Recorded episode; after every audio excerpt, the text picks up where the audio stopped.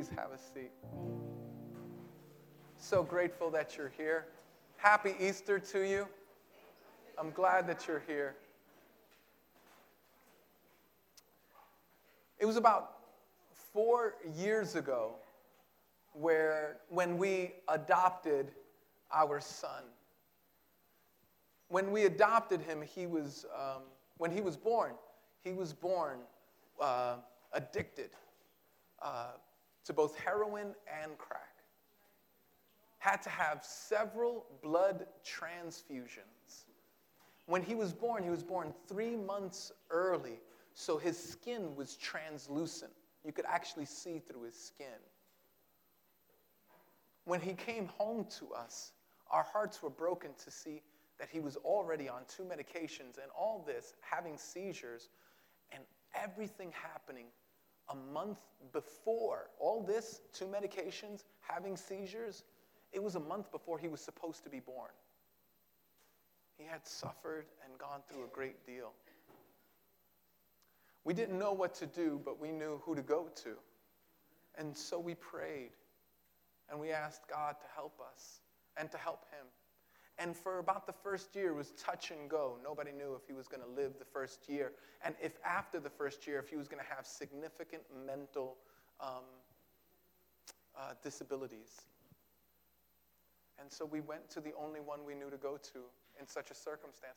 Because when you're in a circumstance like that, when you're in a situation like that, there's no amount of money, no amount of positive thinking, no amount of good uh, uh, vibes or positivity that can get you through something like that.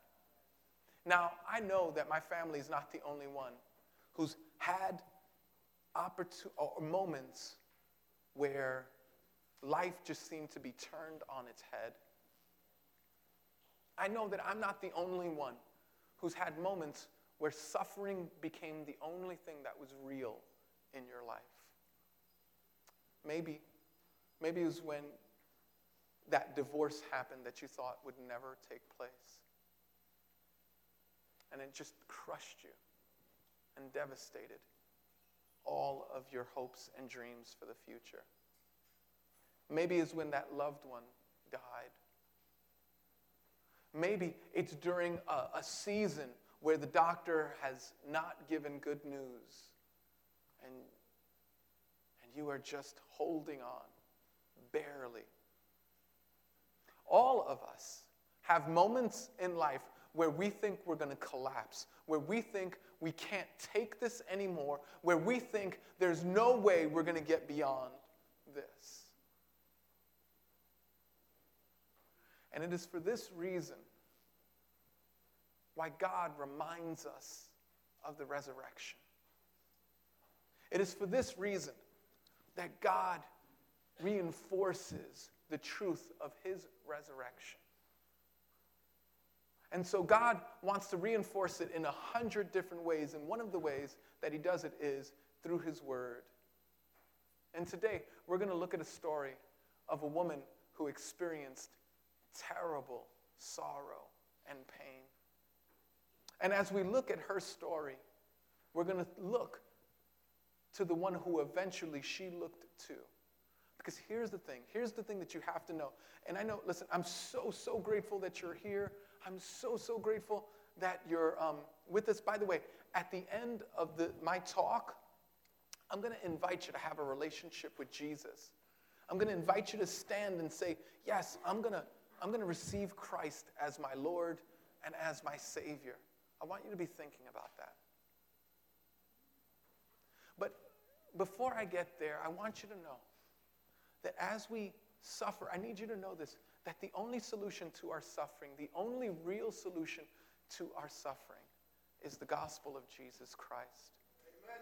We find that only the Savior can sustain us. Only the Savior can strengthen us. Only the Savior can save us. And that Savior's name is Jesus. But let's pause for a second. Our problem is, is that we run often to the wrong Saviors. Every one of us, every one of us, me first, has a Savior that we run to when suffering comes in, when difficulty happens, when hardships come our way. Every one of us have a Savior that we pursue. When all else is lost, when we feel depressed, when loneliness comes in, I wonder if you know what your Savior is. For some of us, that Savior, it's simple. It's a drink or a drug.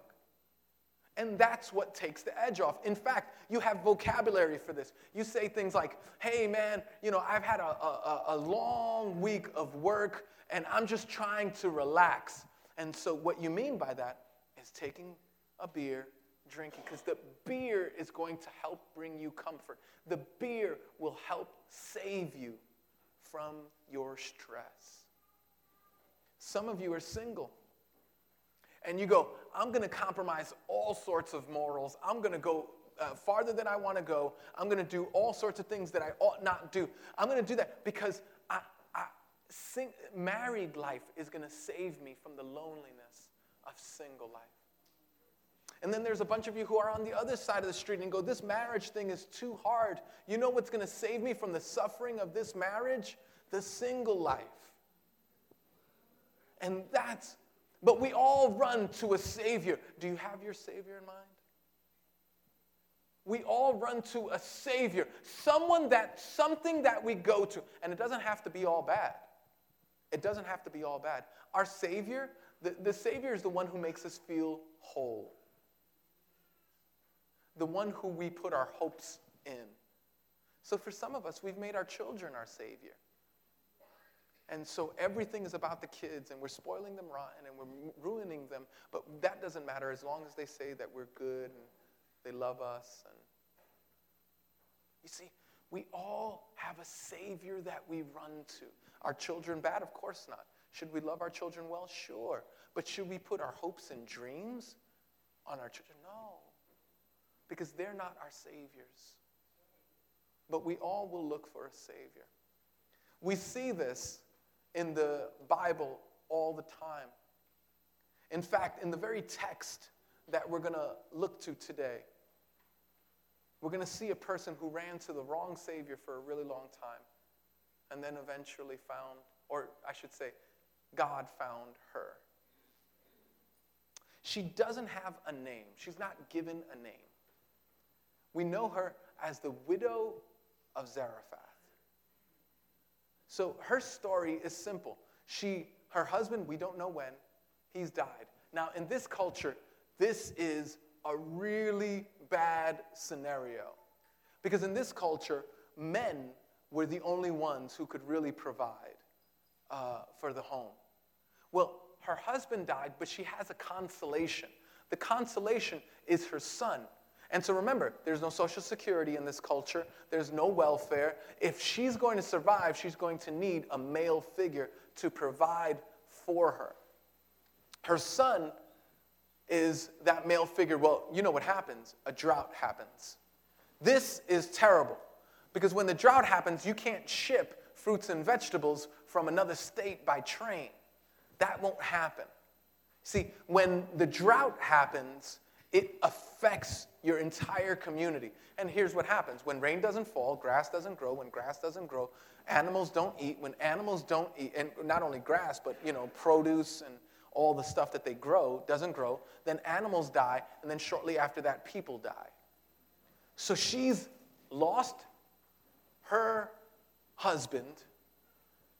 She doesn't have any produce. She's in a famine.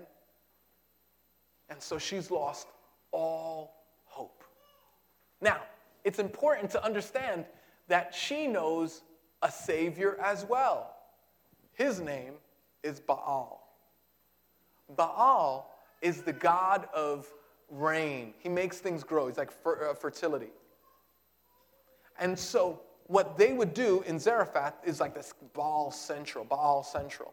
And what they would do is they would pray to this God, he would make it rain, and they would rejoice that this God provided for them. But now, Baal isn't answering. Now, pause right there. On the other side of town, there's a prophet. A prophet is a person that speaks on behalf of God. So, prophet hears from God, and then a prophet declares what God says. That's what a prophet is. Well, this prophet, his name is Elijah. Somebody say Elijah. Elijah, the prophet, comes and he goes, he sees this Baal worship. He sees this, that, and by the way, the reason God hates idolatry and he hates when we run to other saviors is because they only lead to our death. They only lead to our destruction. I don't have to tell you how many people have run to something that they thought would save them, only to find that that thing that they thought would save them ruined their life. God knows this, and He doesn't want that for you. Because remember, only the Savior can sustain you, especially during suffering. Well, the prophet, God tells the prophet Elijah, He says, Go to the king. Go to the king and tell him, I'm not going to let it rain. You know what he's doing, right? He's going at the heart of their saviors. He's going at the heart of their gods. You know that God will do the same to you? You know, you know when like everything that you ever loved like gets taken from you and you think it's Satan and God is just trying to show you that your salvation is found in something other than Jesus and he wants to make you alerted of that? It's like, oh God, I loved him. He was so wonderful for me. It was great. I loved him.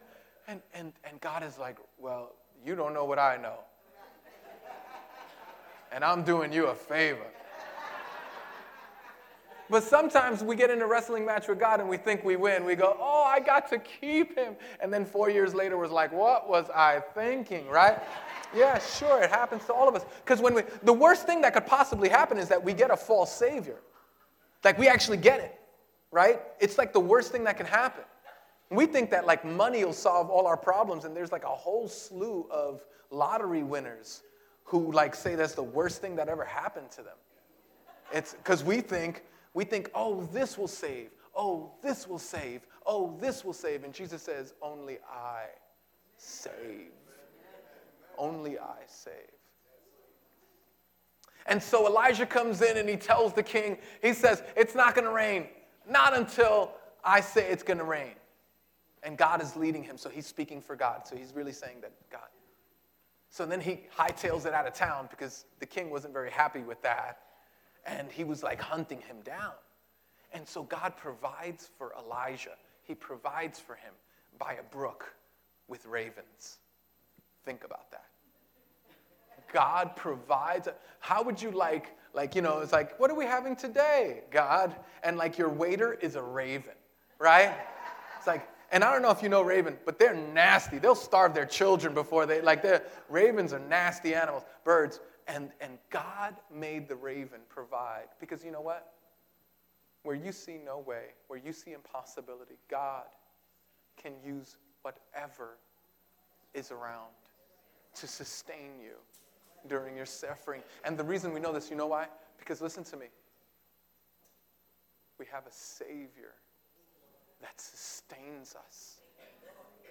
That's different from the other saviors that you're used to. So God does that, but you know what? The brook dried up. The brook dried up and the ravens stopped bringing meals, and so God said, I want you to go, as if the whole brook raven thing wasn't impossible. He goes, I want you to go, and I'm going to show you a woman. She'll provide for you. Now, that's a switch.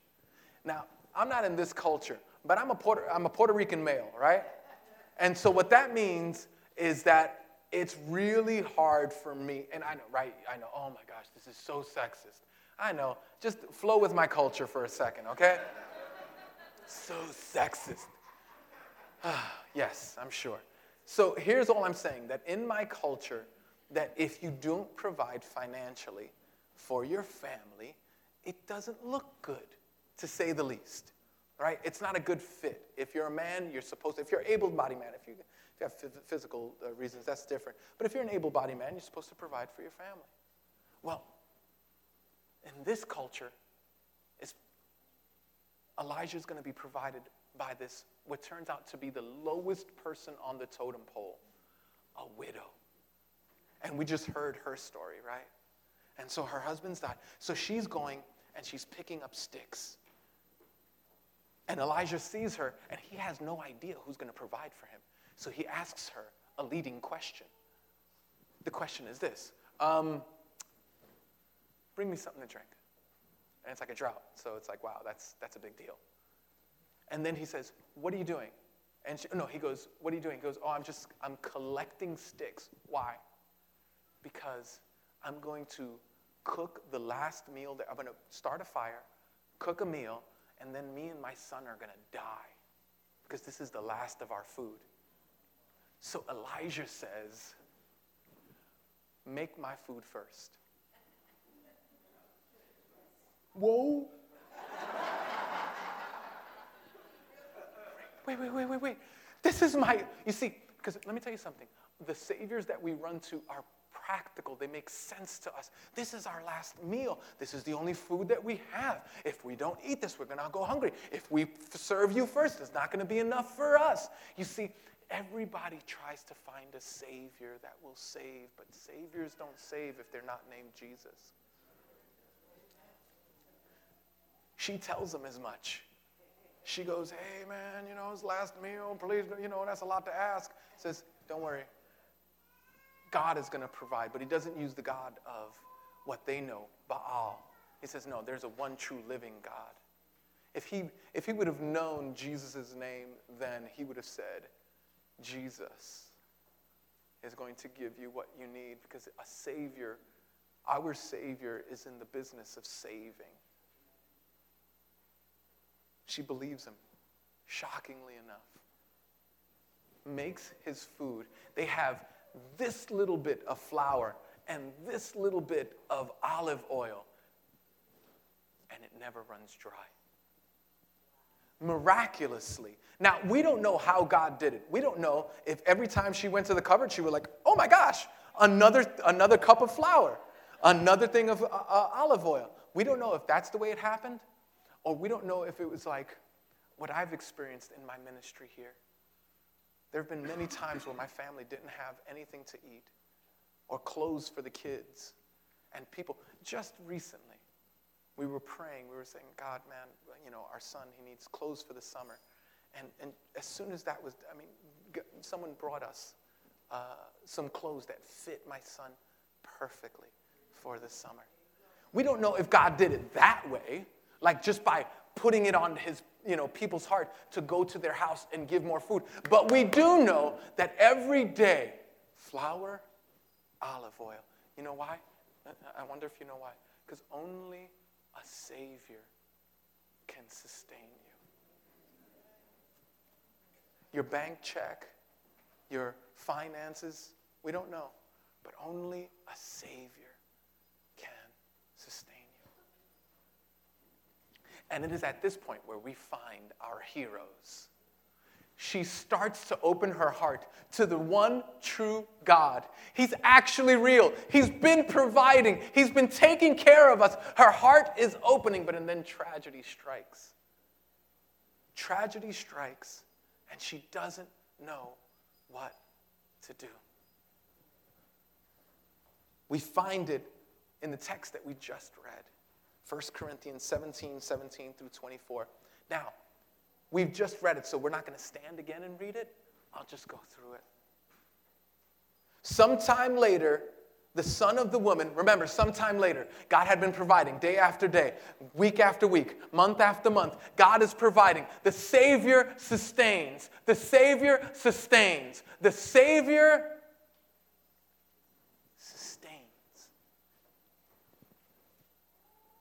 Sometime later, the son of the woman who owned the house became ill. He grew worse and worse and finally stopped breathing. Pause. Do you remember what I said in the very beginning? Now, if you've ever lost a child, you know that this is an unnatural thing, right? Everybody knows this, right? Parents are supposed to bury your children Children are not supposed to bury your parents. We all agree with that, right? It's the other way around. Then you don't agree with that. I'm glad you were paying attention. Children are supposed to bury their parents, not parents to their children. Making sure you're paying attention. That's all. So, children are supposed to bury your parents, not the other way around. So, this is tragic enough, but this is doubly tragic. This is doubly tragic. Because remember, who's going to provide for her? This is a death sentence for her. This is not only, she has a double mourning to do the mourning of her child being lost and the mourning of her future. That's it. This prophet's not going to stay with her forever. She's going to die. His death means her death. He stopped breathing. She said to Elijah, This is so important. And by the way, let me just pause here. Often, when you start pursuing God, oftentimes there'll be a tragedy that'll be a sort of a fork in the road. When you start pursuing God, everybody, you know, because we, we hear it so much in America that if you come to Jesus, all of your problems will go away. You'll never get sick. You'll have financial prosperity. You'll never struggle with your addiction. Good night. Did you have ha- bad habits before? Good news. You won't have them anymore because when Jesus comes, everything gets better and sugar and spice and everything nice. That's the way it happens. And that's just not true. That's not true. Jesus deals with our idols sometimes one at a pain and painfully slow pace, one at a time. It's a process. So she's seeing God as greater, He's providing for her. Kid dies. And she goes to Elijah, who represents God. What do you have? She asks him two questions. Listen to these two questions because they're very, very powerful. She said to Elijah, Read this question with me. What do you have against me, man of God? Listen to me. Listen to that. What do you have against me? And the, the uh, implication is what does God have against me? What does God have against me?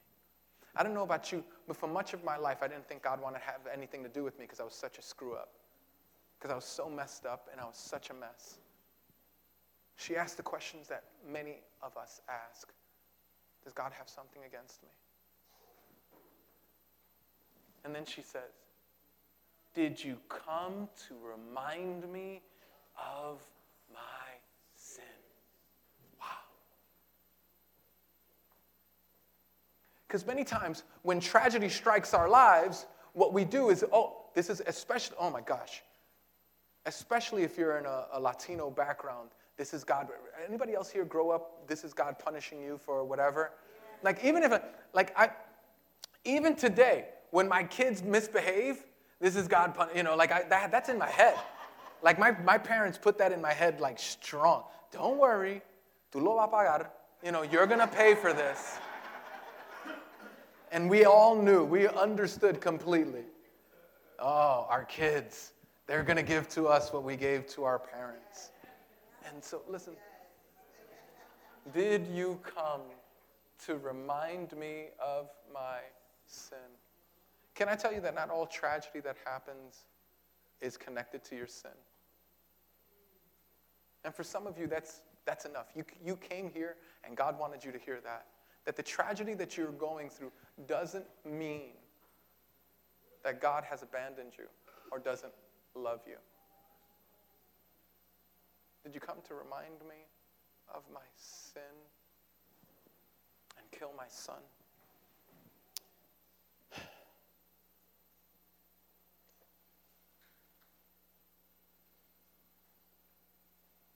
Give me your son, Elijah replied. He took him from her arms, carried him to the upper room where he was staying and laid him on his bed.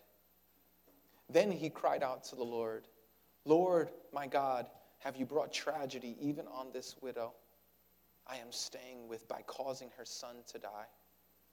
Then he stretched himself out on the boy three times and cried out to the Lord, Lord my God, let this boy's life return to him.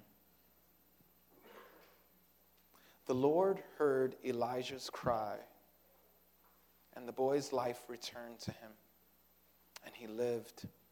Elijah picked up the child and carried him down from the room into the house. He gave him to his mother and said, Look, your son is alive.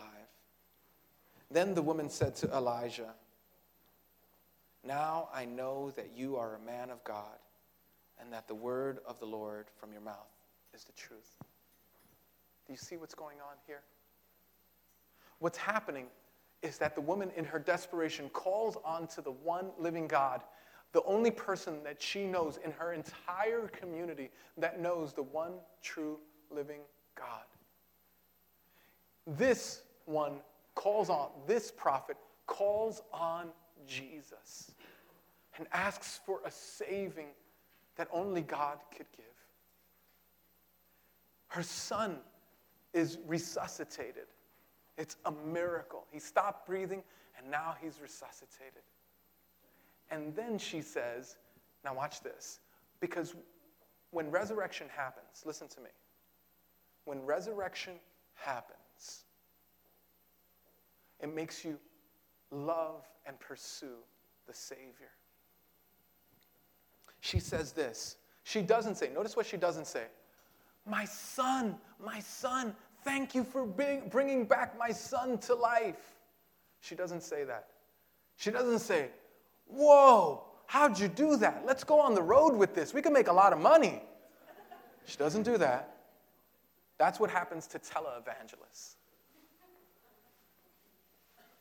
She doesn't say, um, This is incredible. Do something else. She doesn't say any of that stuff. Here's what she says Now I know that you are a man of God and that the word of the Lord from your mouth is truth. Do you see it? In other words, Baal and his word are not true. Baal and his word are not from God. Only God is God. She realized that only God could sustain her. Now, what does all this have to do with Easter? Well, everything. You see, you and I if I can speak plainly, you and I, for the most part, love God insofar as He gives us what we want. Like, I love Jesus so long as Jesus is all about serving me. So, as long as God is like a cosmic, um, like He's like a cosmic waiter, right? And so He has the white uh, towel around His arm, and he comes and he sees, oh, look, I have a little less water. So he comes and he fills up my water. And he goes, oh, would you like any pepper with that? And we go, yeah, sure, give me some more pepper. And so, and then he comes back, is there anything else? Dessert, anything else I can get you?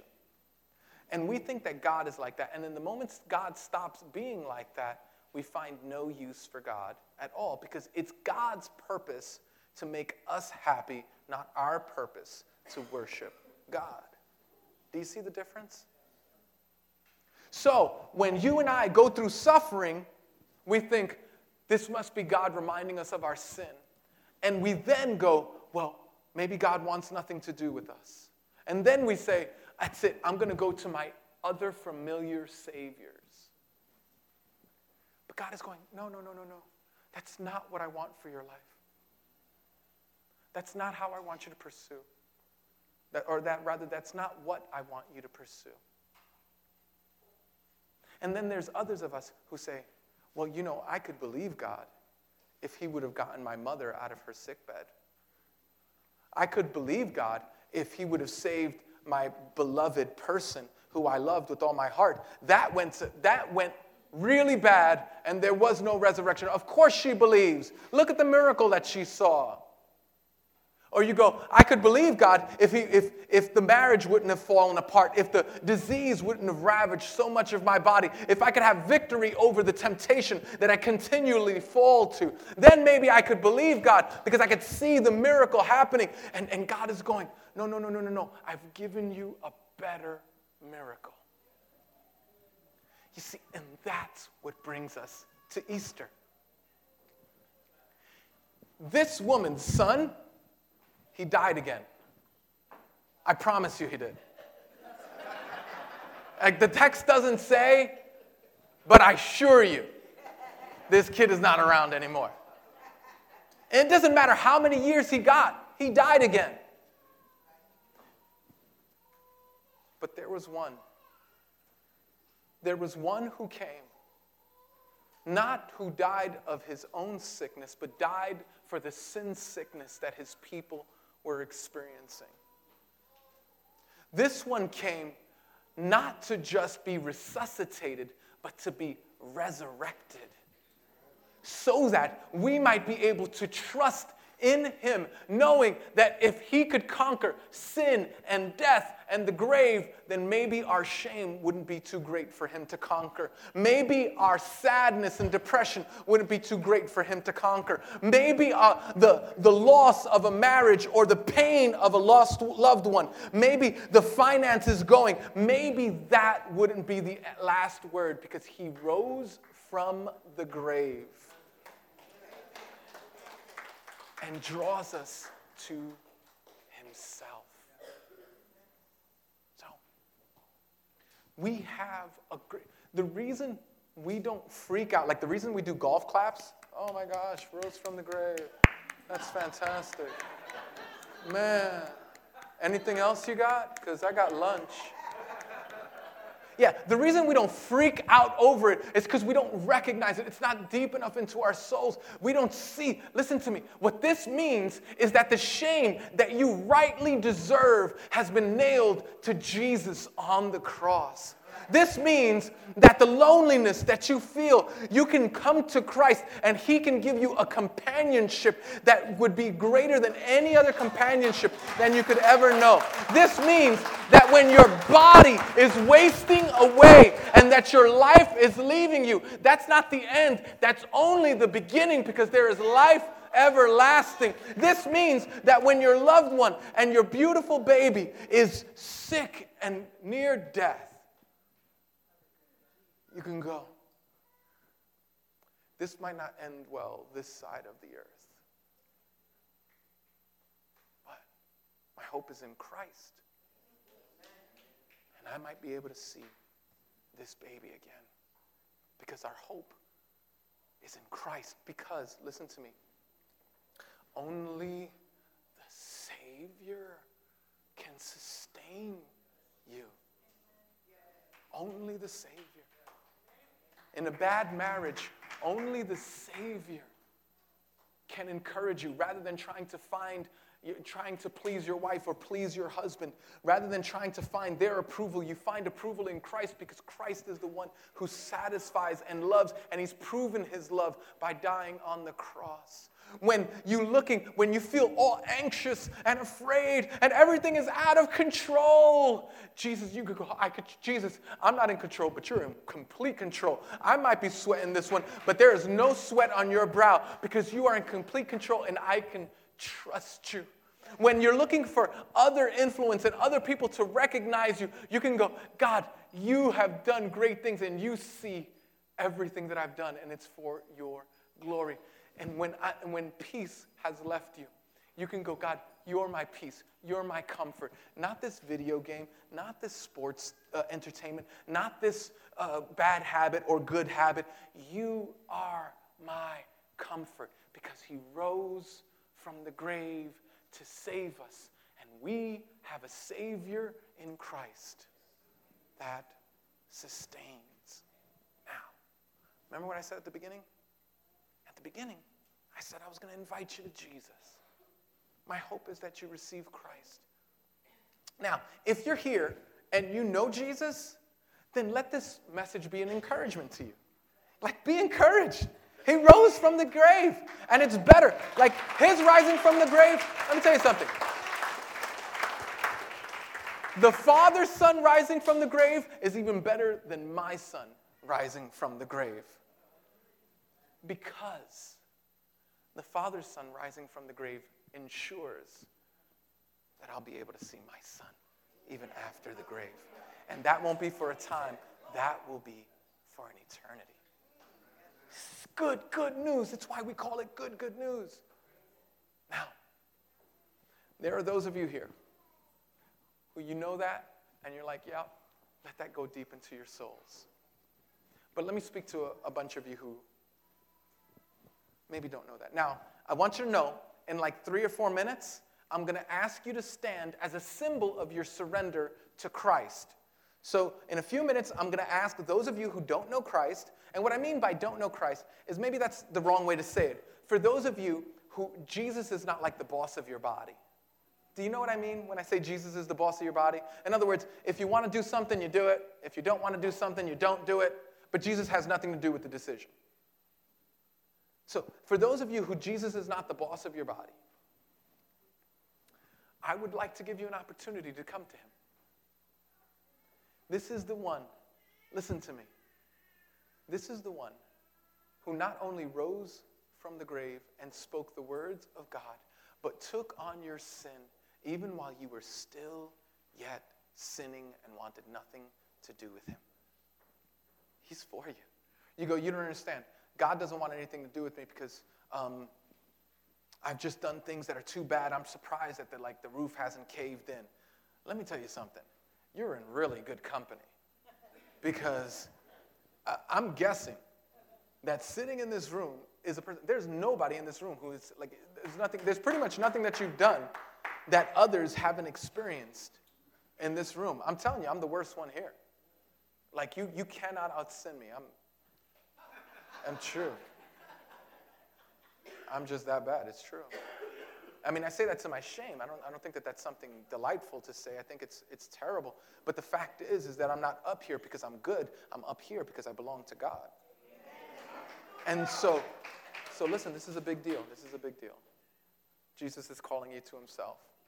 He wants to be the boss of your life. And so, what does that look like? Well, it's simple. It looks like this. We come to God and we say, Jesus, here's the deal.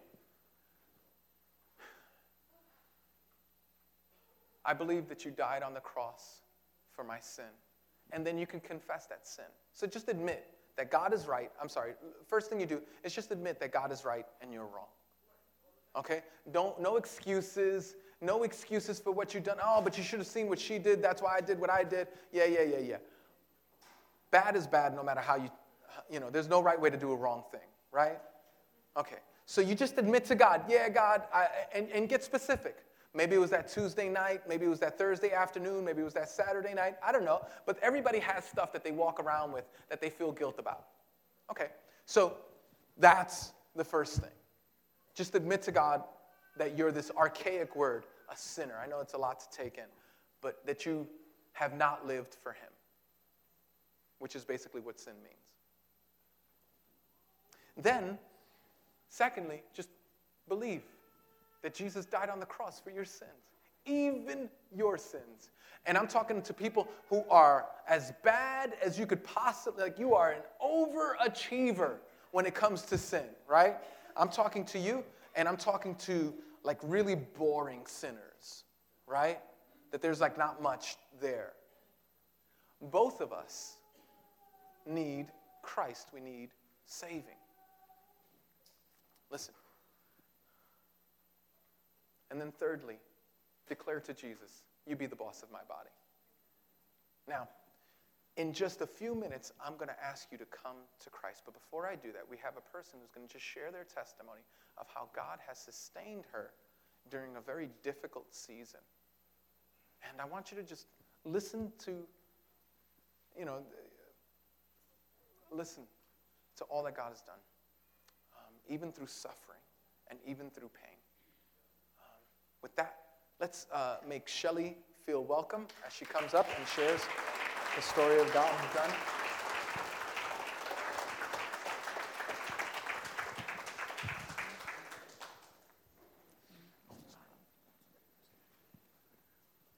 Hi, everyone. Um, I'm here this Easter actually with baby Emma. That's my little hero over there. She's 16 months old today. 16 months and five days now. And that's a very big deal for our family. And here's why. I'm going to read word for word. And this testimony, this is really all ongoing in my life. So I'll just start with the fact that she's, our, she's a precious joy to us, to our family. Um, a testament of God's mercy, His faithfulness, His love and strength. And it's been a journey of fear, of love, of joy, pain, and mostly uncertainty. I never knew I experienced life wondering what each minute was going to bring. It's been countless moments where I wondered what each day would bring with Emma, and if that was the day, or this day that's coming is the day that she would be going home with Jesus. Before that, I would take for granted any day or hour. I can plan anything and say next week, next month, next year, we're going to do this, even with my oldest, Zoe. But now, that's changed. I found out about Emma's diagnosis a few hours after I had an emergency C section. She was born um, two, a month early, and when my water broke, I was pretty much in a daze, but I still had confidence that, okay, maybe she'll just be a little bit underweight, but this will be just a little bit of a difficulty. I ran to the hospital. My family, we rushed to the hospital, and when they put me on a monitor, I didn't hear the same steady, quick heartbeat that I usually hear. It was slowing down, like gradually, as I heard the heartbeat on the monitor. And then they rushed me to have an emergency C section. And a few hours later, probably four hours later, recovering from anesthesia, I was hoping to see Emma, but I saw, um, I saw my husband, and he did not look happy at all. He looked very sad. And he didn't really say anything to me. He actually called the doctors over to speak to me. And they overloaded me with just information I was not ready to hear. And some of it included that she was born with a cleft lip, that she had clenched fists, her, her ears were downward, she had no esophagus, um, she had rocker bottom feet. She, wasn't have, she had no ability to eat, and ingest food.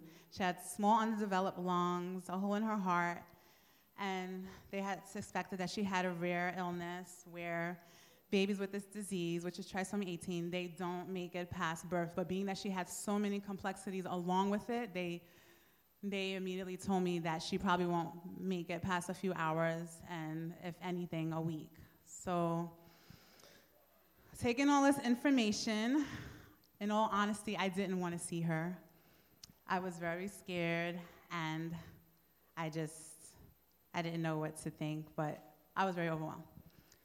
So I was, when I say I'm overwhelmed, I was just wondering why was this happening, how did it happen, what did I do wrong, what went wrong, and how I'm going to get through life seeing my baby die. So I'd visit Emma every day in the neonatal ICU. The doctors would see me, they'd see my husband, you know, they would look at us sadly, um, expecting her death soon.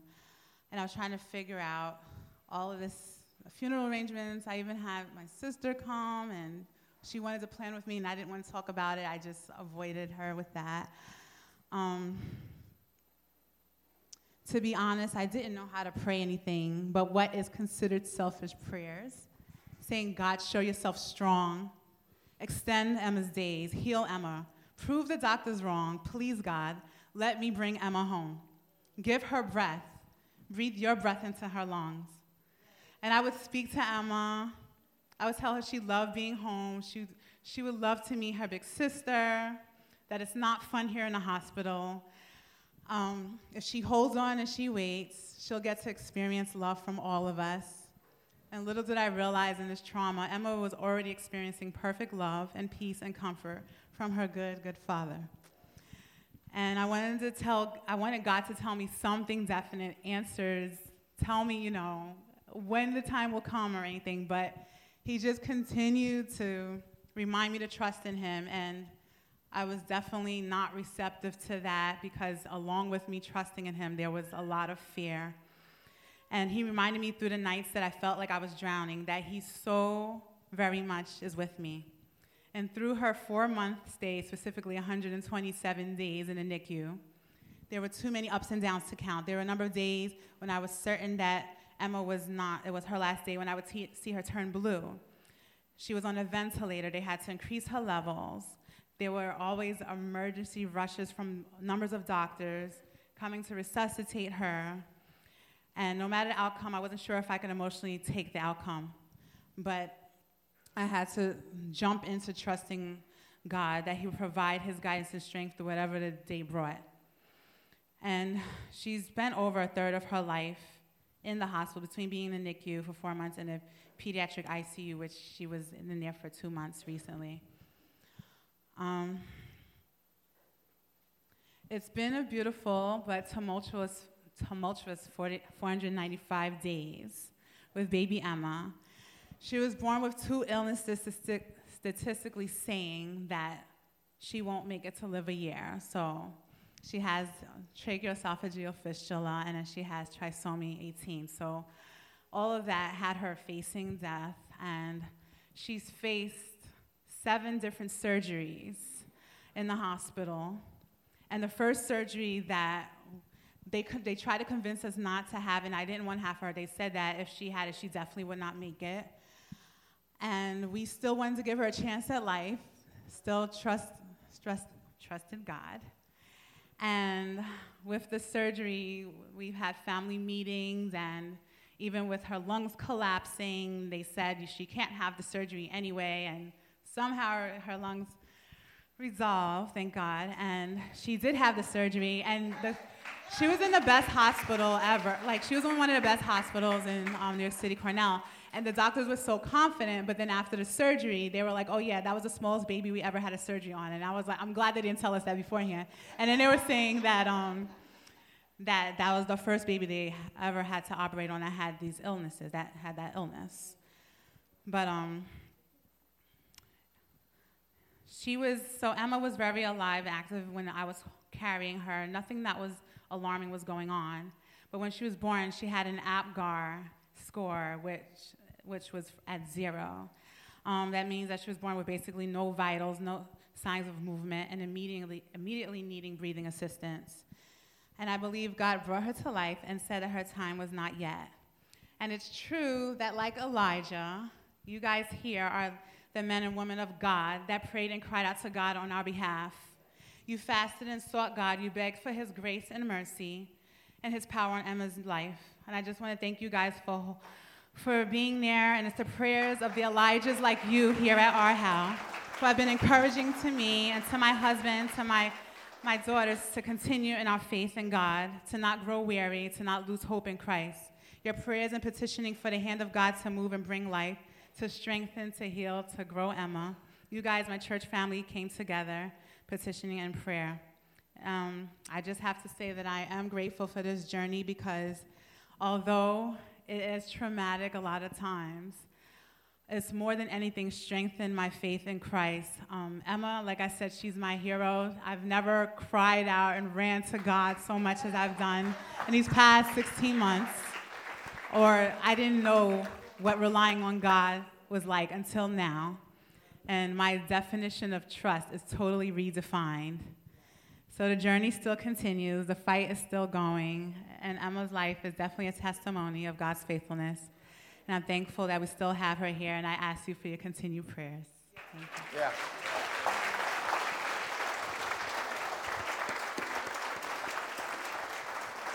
Yeah. So, you see, in moments like that, you don't need positive thinking.